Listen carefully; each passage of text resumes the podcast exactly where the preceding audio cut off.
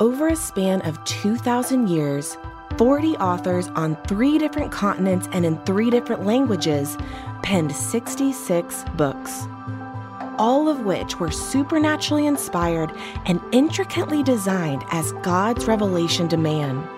The spoken word of God, living and active, sharper than a two edged sword, recorded and bound just for us. Join us on a journey from Genesis to Revelation, all 66 books. The Big Book, cover to cover. This is Michael Easley in Context.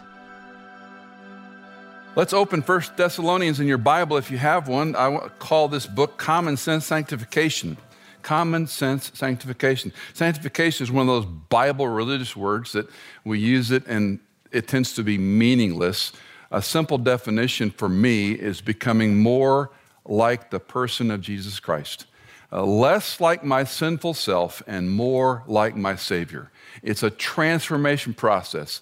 We often differentiate between salvation, the time you walked the aisle, prayed the prayer, whatever it was, when you trusted Christ, when you put your faith in the person and work of Jesus Christ. He lived, He died, He was buried, he came back from the dead.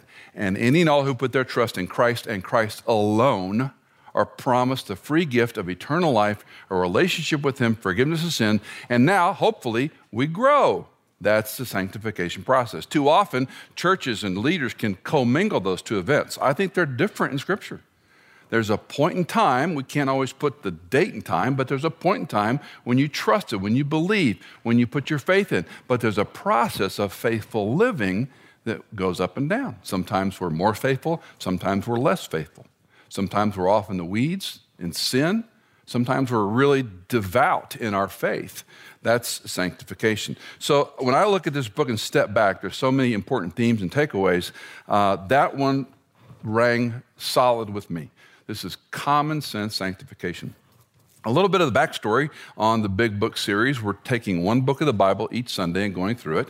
Uh, I've never done it before, and this will probably be the last time I'll ever do it. Uh, but we're getting close to the end. Actually, I've learned a tremendous amount. I hope it's been beneficial to you. But the backdrop of the Thessalonian letters is chapter 17 of Acts.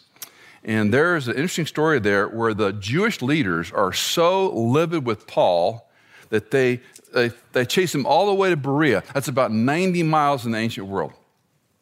Think about being so ticked off at somebody, you're going to persecute them for what they believe. And that's the backdrop of the church in Thessalonica. You can read about that if you want in Acts chapter 17. Let's begin with our friends Boa and Wilkinson and their talk through the Bible paragraph. A little different than what you're going to read. I've edited it a bit.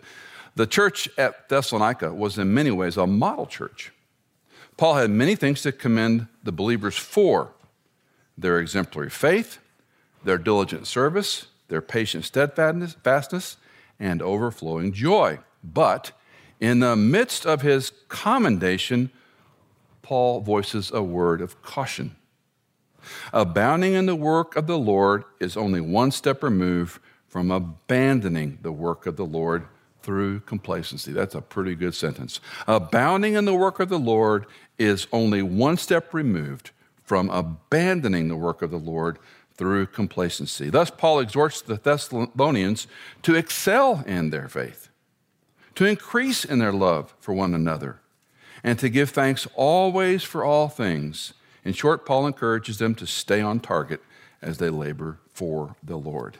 Um, the danger of success in any measure of life financial, marital, parenting, spiritual is complacency. Because once we get to that place where we're pretty content and pretty happy and feel pretty good about it, that's a dangerous place to be. That's what he's saying, uh, what Boa and Wilkinson are saying, and I think it's a, a, valid observation. Let me give you a broad couple of observations, and so we're going to look at some topics, and then I'm going to give you a, a set of takeaways because this book is so practical and so common sense. Uh, first of all, this is a parental note.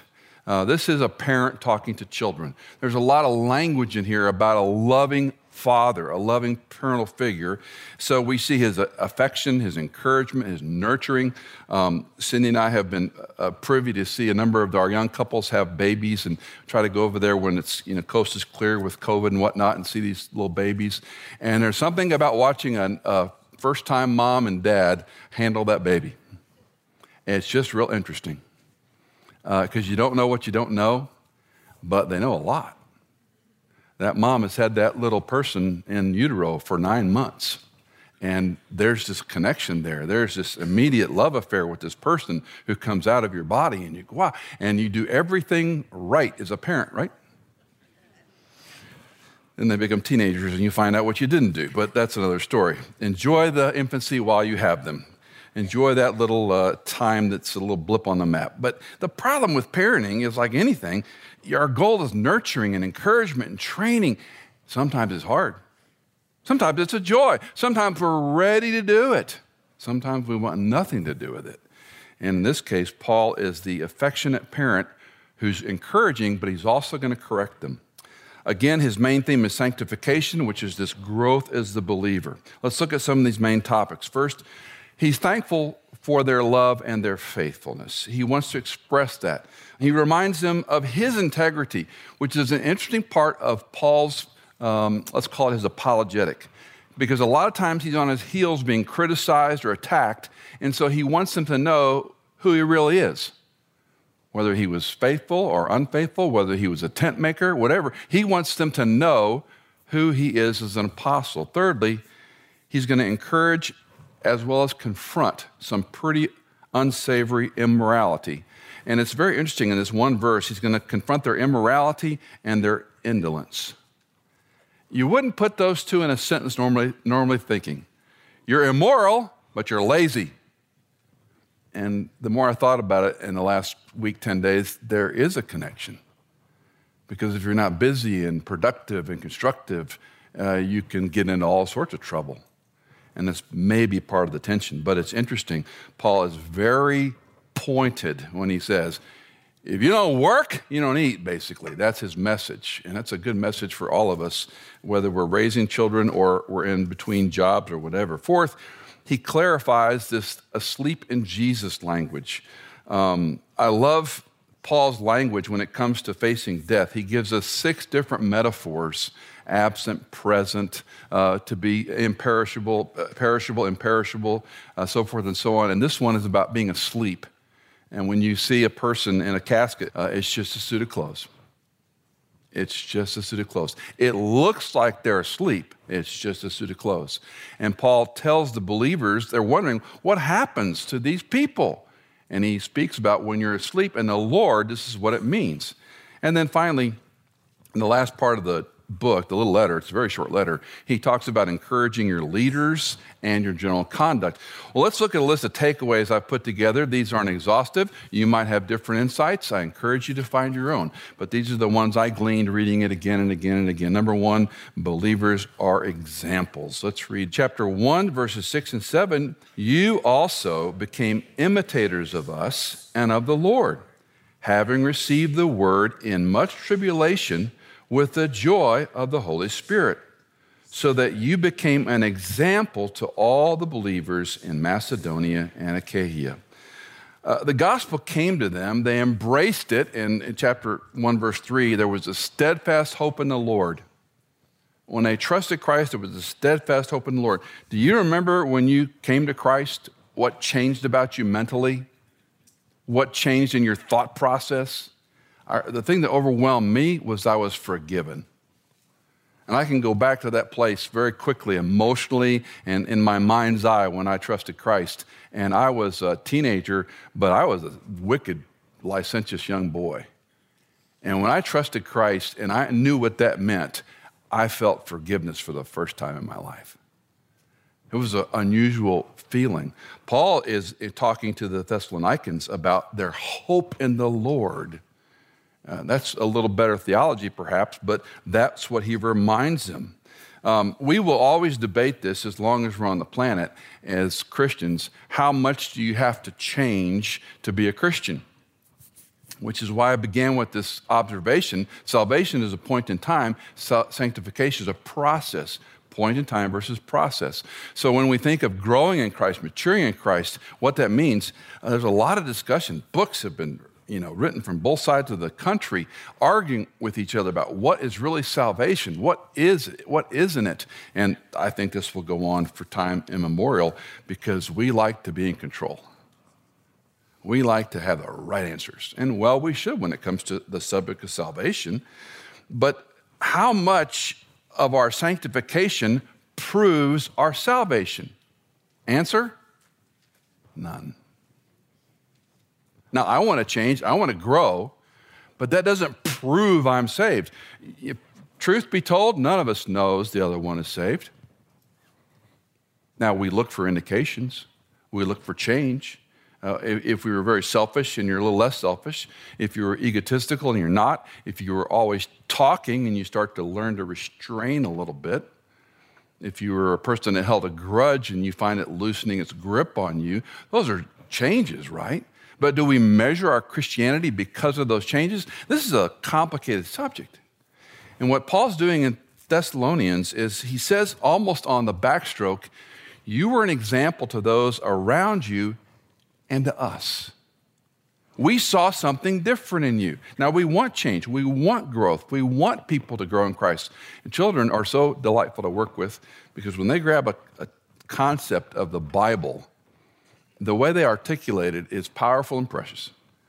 It's, it can be clever, it can be funny, but it's often right to the point. They get it a lot of times, and we make it very complicated.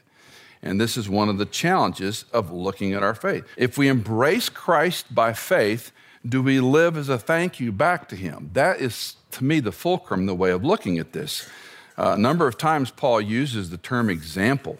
Um, he talks about it's the word tupos in Greek, where we get type from.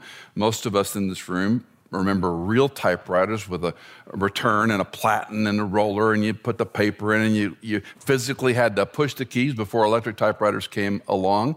And that typeface was so called because when it struck the ribbon and the piece of paper was there against the pressure of the platen, it left a mark. The mark was the type.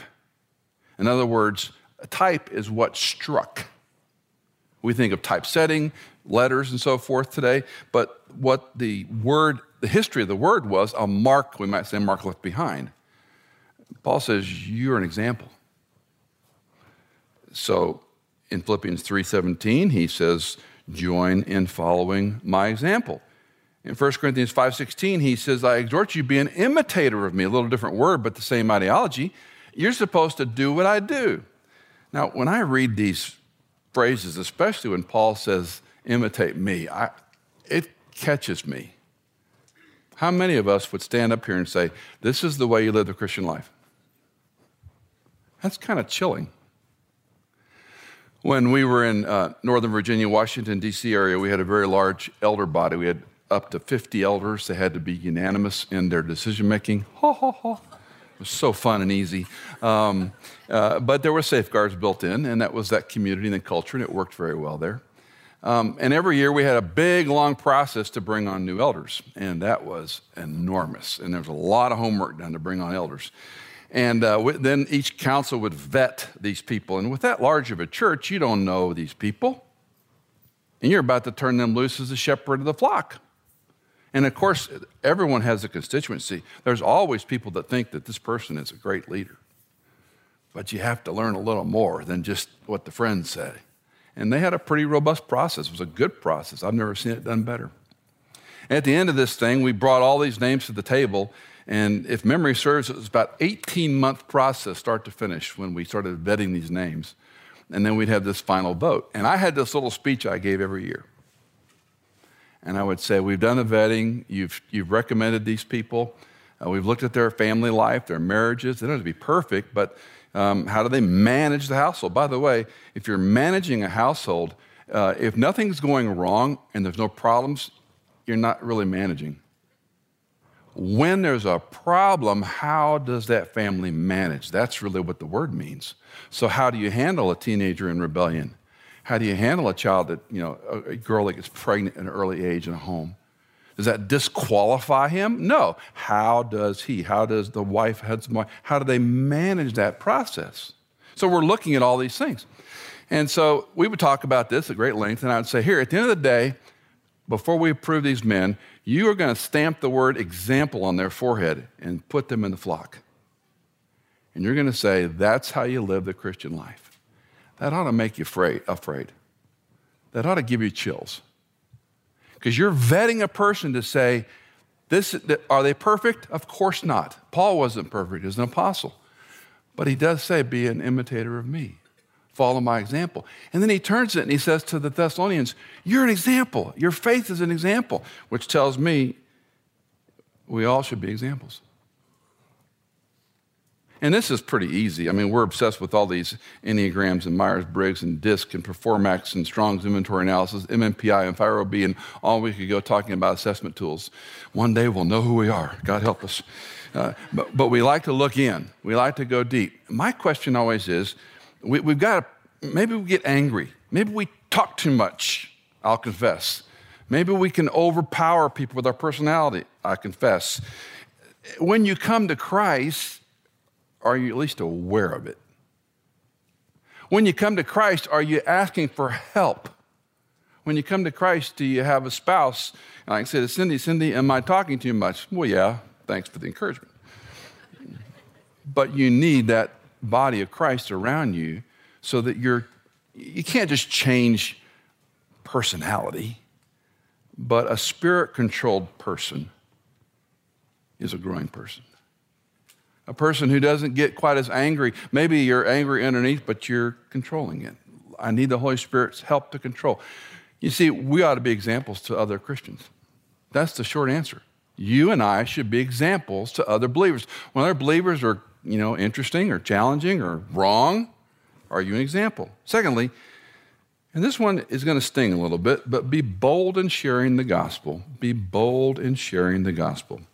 Chapter 2, verse 2 after we had already suffered and been mistreated in Philippi. As you know, we had the boldness in our God to speak to you the gospel amid much opposition. After we'd already suffered and been mistreated, we had the boldness to speak the gospel. Um, for most believers, the idea of sharing your faith is absolutely terrifying. Um, I, I hate guilt and shame. I refuse to use guilt and shame. If the Bible makes you feel guilty when you read it, fine. I don't want to pour gas on false guilt in particular. There is healthy guilt. When you and I feel shame and guilt, you know, Allan Bloom said 40 years ago psychologists were the sworn enemies of guilt. That may be a bit of an overstatement, but there's a lot of truth in that theory. Don't feel shame. You were shamed as a child. Of course, we were shamed as a child. Next subject. You can use these things in the wrong way. Uh, that's what we need to acknowledge. So please don't hear me shaming you or making you feel guilty. I conclude the reason we don't talk about the gospel is twofold. We're afraid of people's reactions and we don't know how. It's that simple. I'm afraid of what they might say and how they might react, and I'm really not sure how to turn this conversation to spiritual things. The first part of the solving this is really easy. Learn how. You need a method. I use the bad news, good news. Two points for the bad news, two points for the good news. You can use the Roman road. Use whatever you want. Use a pamphlet. I don't care what you use. Uh, the, the, the, challenge to me, and especially in our Middle Tennessee economy, is everybody's a Christian. We're all Christians. When, when, the, when, when you do go out to eat, if you still do, uh, and you pray, the waiter or waitress waits until you finish praying. And they might say amen after they put the food down. It's a different culture than Oregon. It's a different culture than a lot of cities in the U.S. So we can get away with all being Christians. Um, I think I told you all, I had a friend that passed away very suddenly a few weeks ago, and I, I, don't know where he was spiritually. He knew the Bible really well. He was a retired physician. I loved the heck out of spending time with the guy.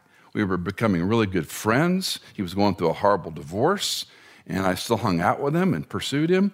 And we would talk. The, the Thursday, he died Sunday night. The Thursday I saw him, we spent two and a half hours talking about the Bible and the Lord and creation and evolution. He was all over the map. And I'm looking for that. How do I get land this plane? And what do you believe? You see, I have to know the how and not be afraid of their potential response. My experience has been very few have ever gotten angry at me. Very few have ever been mad. And a lot of that is the method we learn on how to talk about it. Paul says he did it with boldness after being suffered and mistreated. Let's put it in, in uh, New Living Translation. I was beaten up and I still was bold about sharing the gospel. If most of us got a bloody nose from sharing the gospel, I doubt we get back on the horse the next day and share the gospel. We probably go like Jonah and hide under a shade tree. Um, Unfortunately, there was a plaque years ago. It was not only misquoted, but it was mischaracterization. It says, Preach the gospel all the time, use words if necessary. That's a horrible misquotation. Declaration of the gospel has to be clear, we have to explain it. Um, the manner in which we say it is, I think, where we can learn. I found the phrase, um, I'd love to get your opinion on something, to be completely disarming. We become friends. We've been hanging out. I've learned about your family, your job, your career, some of the things that we have in common. Uh, I'd just like to get your opinion. Where, where are you in this whole faith religious story? I don't think that's ever been an angry conversation, whether we were captive on a plane sitting across from another person. Why do we always tell evangelism stories on planes? How about what it is, you know? Lord, I got it. Uh, Rob Morgan, our dear friend, was here. He talked about being on a plane. Said, I just, I knew I needed to talk to this kid about the gospel. I didn't want to. Finally, said, okay. And he goes, Hi, I'm a Baptist pastor. You have any questions? That's got to be the most weird way it ever transitioned. But it worked, and he shared Christ with the guy, and he trusted Christ. You know, God can use any of us.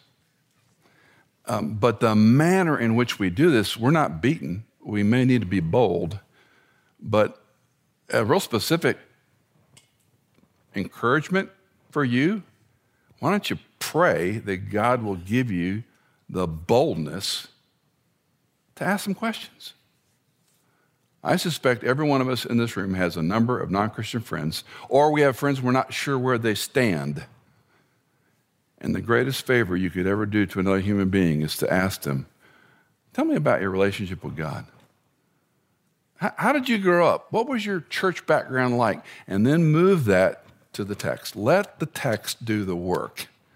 That's the weirdest thing about this transaction. In business, we're closing a sale, we're selling a service, we're representing ourselves. In healthcare, we're trying to fix a patient or get them back you know, on their feet. In education, we're trying to transfer information to help them learn something. In the, in the gospel, we're just presenting God's word and letting His Spirit do the work. That's a, that's a crazy maker in the way our Western mind works. Our job is to share the story and to ask some good questions. How do you know? How, what, what, what, do you believe? Where did you get that idea?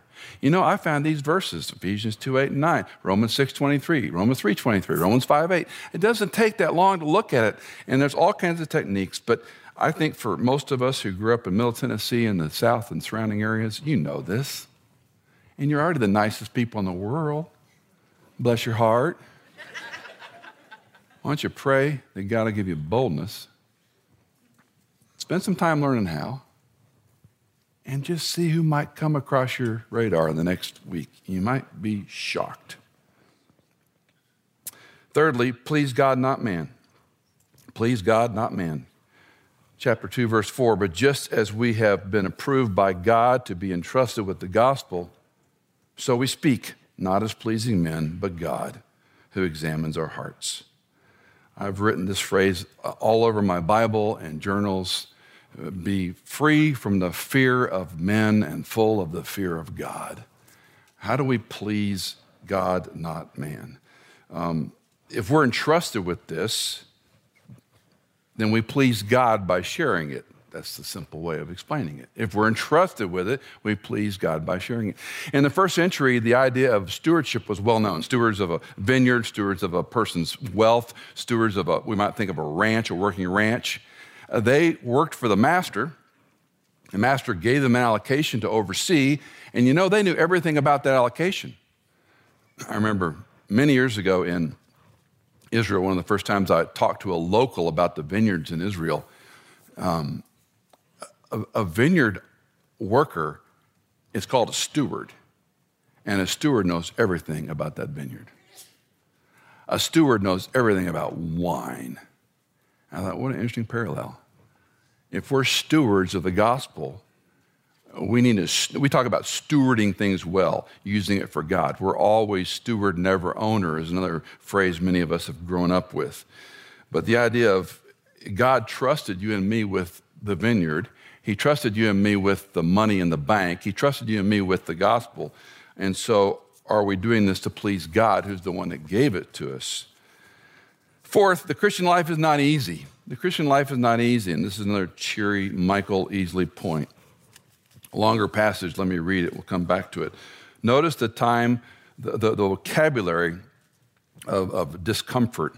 Verse 3, 1 Thessalonians chapter 3. So that no one would be disturbed by these afflictions, for you yourselves know that we have been destined for this. For indeed, when we were with you, we kept telling you in advance that we were going to suffer affliction. And when it came to pass, as you know, for this reason I could endure it no longer. I also sent to find out about your faith, for fear that the tempter might have tempted you and our labor would be in vain. But now that Timothy has come to us from you and brought us good news of your faith and love, and that we always think kindly of us, kindly of us, longing to see us just as we also long to see you. For this reason, brethren, in all our distresses and afflictions, we were comforted about you through your faith. For now we really live if, we, if you stand firm in the Lord. Disturbed, afflictions, destined, suffer affliction, endure it no longer, and all our distress and afflictions. The backdrop of this little paragraph is, is not easy. I often say we're fallen creatures in a fallen context. It's a broken world. Where did we ever get the idea life was going to work out a certain way? Uh, you, you listen to a preacher long enough, you'll know what he or she is going through. How long have I said for the last three years? Uh, life, when did we get the idea life was going to work out a certain way?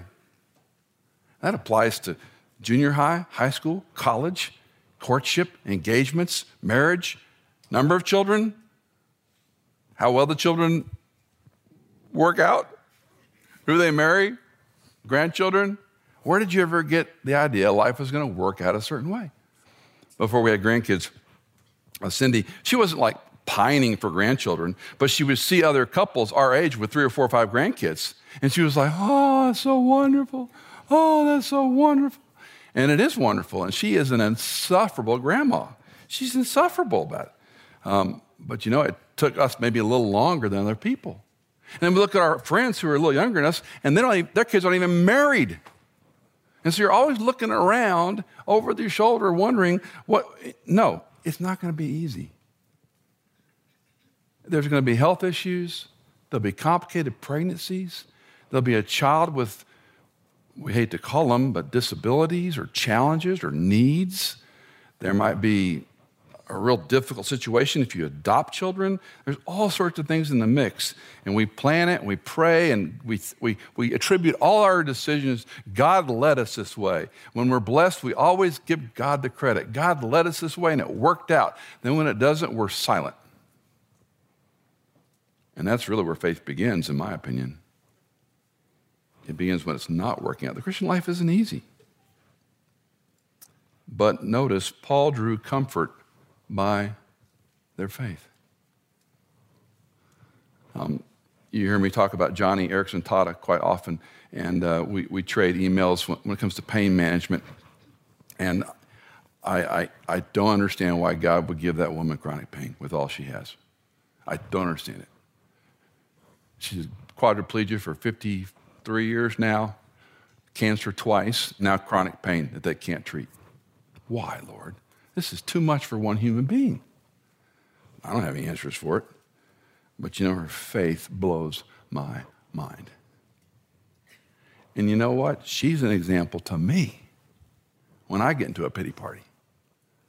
Now, it doesn't make my pain any less. And I often hear people say, well, you know, I pulled my back out and I thought of you all weekend. I go, stop. Number one, there's no competition or comparison. Your pain's your pain. It's not how I manage it, it's how do you manage it. And there is all kinds of things we try and remedies and you know elixirs and surgeries and all these kind of things we have at our, at our disposal, which are good to investigate. But boy, if you don't have faith in Christ in the process, it's just a fool's errand. We're fallen creatures in a fallen world. It's, life is not meant to be easy. But who are the men and women that stand faithful in the midst of the pressure? I talked this week to a dear friend that just turned 91 this past week, and she misses her husband of 67 years of marriage desperately. And she says, Well, the Lord just keeps taking care of me every day. And I can hear the parts of her voice, they're a little hollow and a little lonely. And we talk, and she's, she's uh, 100% German, so the conversations aren't very long. They're not flowery. She's sort of cut and dried woman, but she's like a mom to me. I love her. And I want her to know that. And I look at her and go, I don't know how you do this. I don't want to be 91. I'm sorry. I want to be in heaven long before then, right? Some of you want to be 91. Good for you. Number five, please God. This is our sanctification. How? By being sanctified. Finally, then, chapter 4, verse 1 Finally, then, brethren, we request and exhort you in the Lord Jesus that as you receive from us instruction, how you ought to walk to please God. There it is. How you ought to walk to please God, just as you actually do walk, that you excel still more. For you know what commandments we gave you by the authority of the Lord Jesus. For this is the will of God, your sanctification. That is, that you abstain from sexual immorality, that each of you know how to possess his own vessel in sanctification and honor. Let me read that again. Your sanctification, that is, you abstain from sexual immorality, that each of you know how to possess his own vessel in sanctification and honor not in lustful passion like the Gentiles who do not know God, and that no man transgress and defraud his brother in the manner in that matter, because the Lord is the avenger in all these things. Just as we also told you before and solemnly warned you, for God has not called us for this purpose of impurity, but in sanctification. It's a long passage. It's so full of so many important things. But the tension of sanctification is tied very neatly to the idea of immorality pulls at us, sanctification draws us to God. It, it's the old adage you can't just stop sinning, you have to turn from sinning to do something else with your energy. If a young man or woman is addicted to pornography, you can't just stop looking at pornography. You have to turn that energy into something else. You have to turn away from sin and do good, is what Scripture enjoins us to do. And it's a process, it's painful, it's hard. We all have, the, the King's English used to call them besetting sins. Uh, and I tell you often be a student of your sin when do you find yourself succumbing to temptation? Look at what happened. You and your wife have an argument. You and your husband have an argument. One of your kids give you a lot of grief. One of your teenagers, you know, really took you to task over something and you're mad, and you're angry, and there's, there's certain tipping points when we're more vulnerable to fall into temptation. And I think it's important to study that and say, okay, Lord, how do I keep from getting in that trap? We've talked about the H A L T addicts use this a lot hungry, angry, lonely, tired. Don't ever go out in the world if you're hungry, angry, lonely, or tired because you're more apt to use. Um, I told that to a woman years ago who was uh, going through some issues. She said, Well, if that's the case, I'd never leave the house. There's always ways around things. But it's just an indication to say, okay, how do I please God and not just my flesh? He didn't call me to impurity, He called me to sanctification. So I've got to stop doing sin, not just by the will of the flesh. You cannot make your flesh better. You cannot make your flesh better. You and I can submit to the power and the person of the Holy Spirit, and we ask Him to help. We ask for His control. We ask for Ephesians 5:18 that we're controlled by the Spirit of God. There's a lot in this text, but we walk to please God. We excel, excel still more. Uh, how many of you are weary? Three of us admit it. Sometimes I'll wake up and go, oh, another day. I'm weary. Paul says, excel still more. God's will is a funny subject. I don't know about today because I'm not culturally with it, but in college, that was the obsession. What is God's will? Anybody remember that? God's will for your life? And we read books by Gary Friesen and we argued about what God's will was and was there a dot? And do you believe there's one person on the planet? You only married this one person and no one else? And all this, you know, theoretical knowledge is dangerous when you're in college. And uh, we, we talked, argued long and long about the will of God. The will of God is for your sanctification. The will of God is for you and I to turn away from sin and follow Christ. The will of God is, am I becoming more like this person? Sanctification. Am I becoming more like my Savior and less like my sinful self? It's a universal problem. Said another way, you and I have to submit to God's call for sanctification, not our heart for sensuality. You and I have to submit to God's will, to God's heart for sanctification, not to our heart for sensuality. Our bellies are compelling things, and a full belly is a wonderful metaphor. It's satisfying, it satiates the hunger, the angry, the anxiety, the loneliness. It's a perfect metaphor. No, I need to turn to Christ, and that's, that's kind of a head scratcher. Let's be candid. Finally, grieve with hope grieve with hope. 1 Thessalonians chapter 4, verses 13 and 14. But we do not want you to be uninformed, brethren, about those who are asleep, so that you will not grieve as do the rest who have no hope. For if we believe that Jesus died and rose again, even so, God will bring with him those who have fallen asleep in Jesus. There's the phrase, fallen asleep in Jesus, twice. We don't want you to be worried about those who've died and where they are. Perhaps, uh, again, there's six very poignant metaphors that Paul uses to talk about death for the believer. And I know we don't like to talk about death in our culture, and I'm, I do not have a death wish, but I wish you had a Christian view of death. And that view is we don't grieve as those who have no hope. We grieve differently. You don't grieve being angry at the world. You don't grieve like the world and that's a game changer for the believer. It, it's again, it, I, I, I don't know how to encourage you. It's not morbid to think about your mortality because this earth is not your home. I really think most of us, when we cross the threshold from this life to the next, are going to hear that voice What was I so worried about anything for? Why did I waste so much energy on anything in life? I took one step and it was ta da! The things of the earth will grow strangely dim, the songwriter penned. I don't have a death wish, but I don't want you to fear death. The only way you can not fear death is that you know Christ. You need to know that He lived, that He died, that He was buried. He came back from the dead, and any and all who put their trust in Christ and Christ alone are given a free gift called eternal life. You're forgiven of sin. You're brought from one world into the family of God. And that begins an eternal relationship that starts here on this planet and will live a lot longer once we cross that threshold. We're examples. Be bold in sharing the gospel. Please God, not men. Know that the Christian life is not so easy, but our objective is sanctification, and that's how you and I please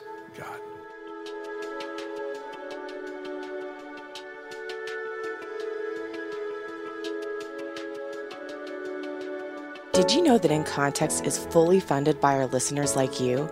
If you are a regular listener, would you consider giving a one time or perhaps monthly donation? You can give at michaelincontext.com. In Context is produced by Hannah Seymour, mixed and mastered by Sonomorphic, and music composed by Chad Cates.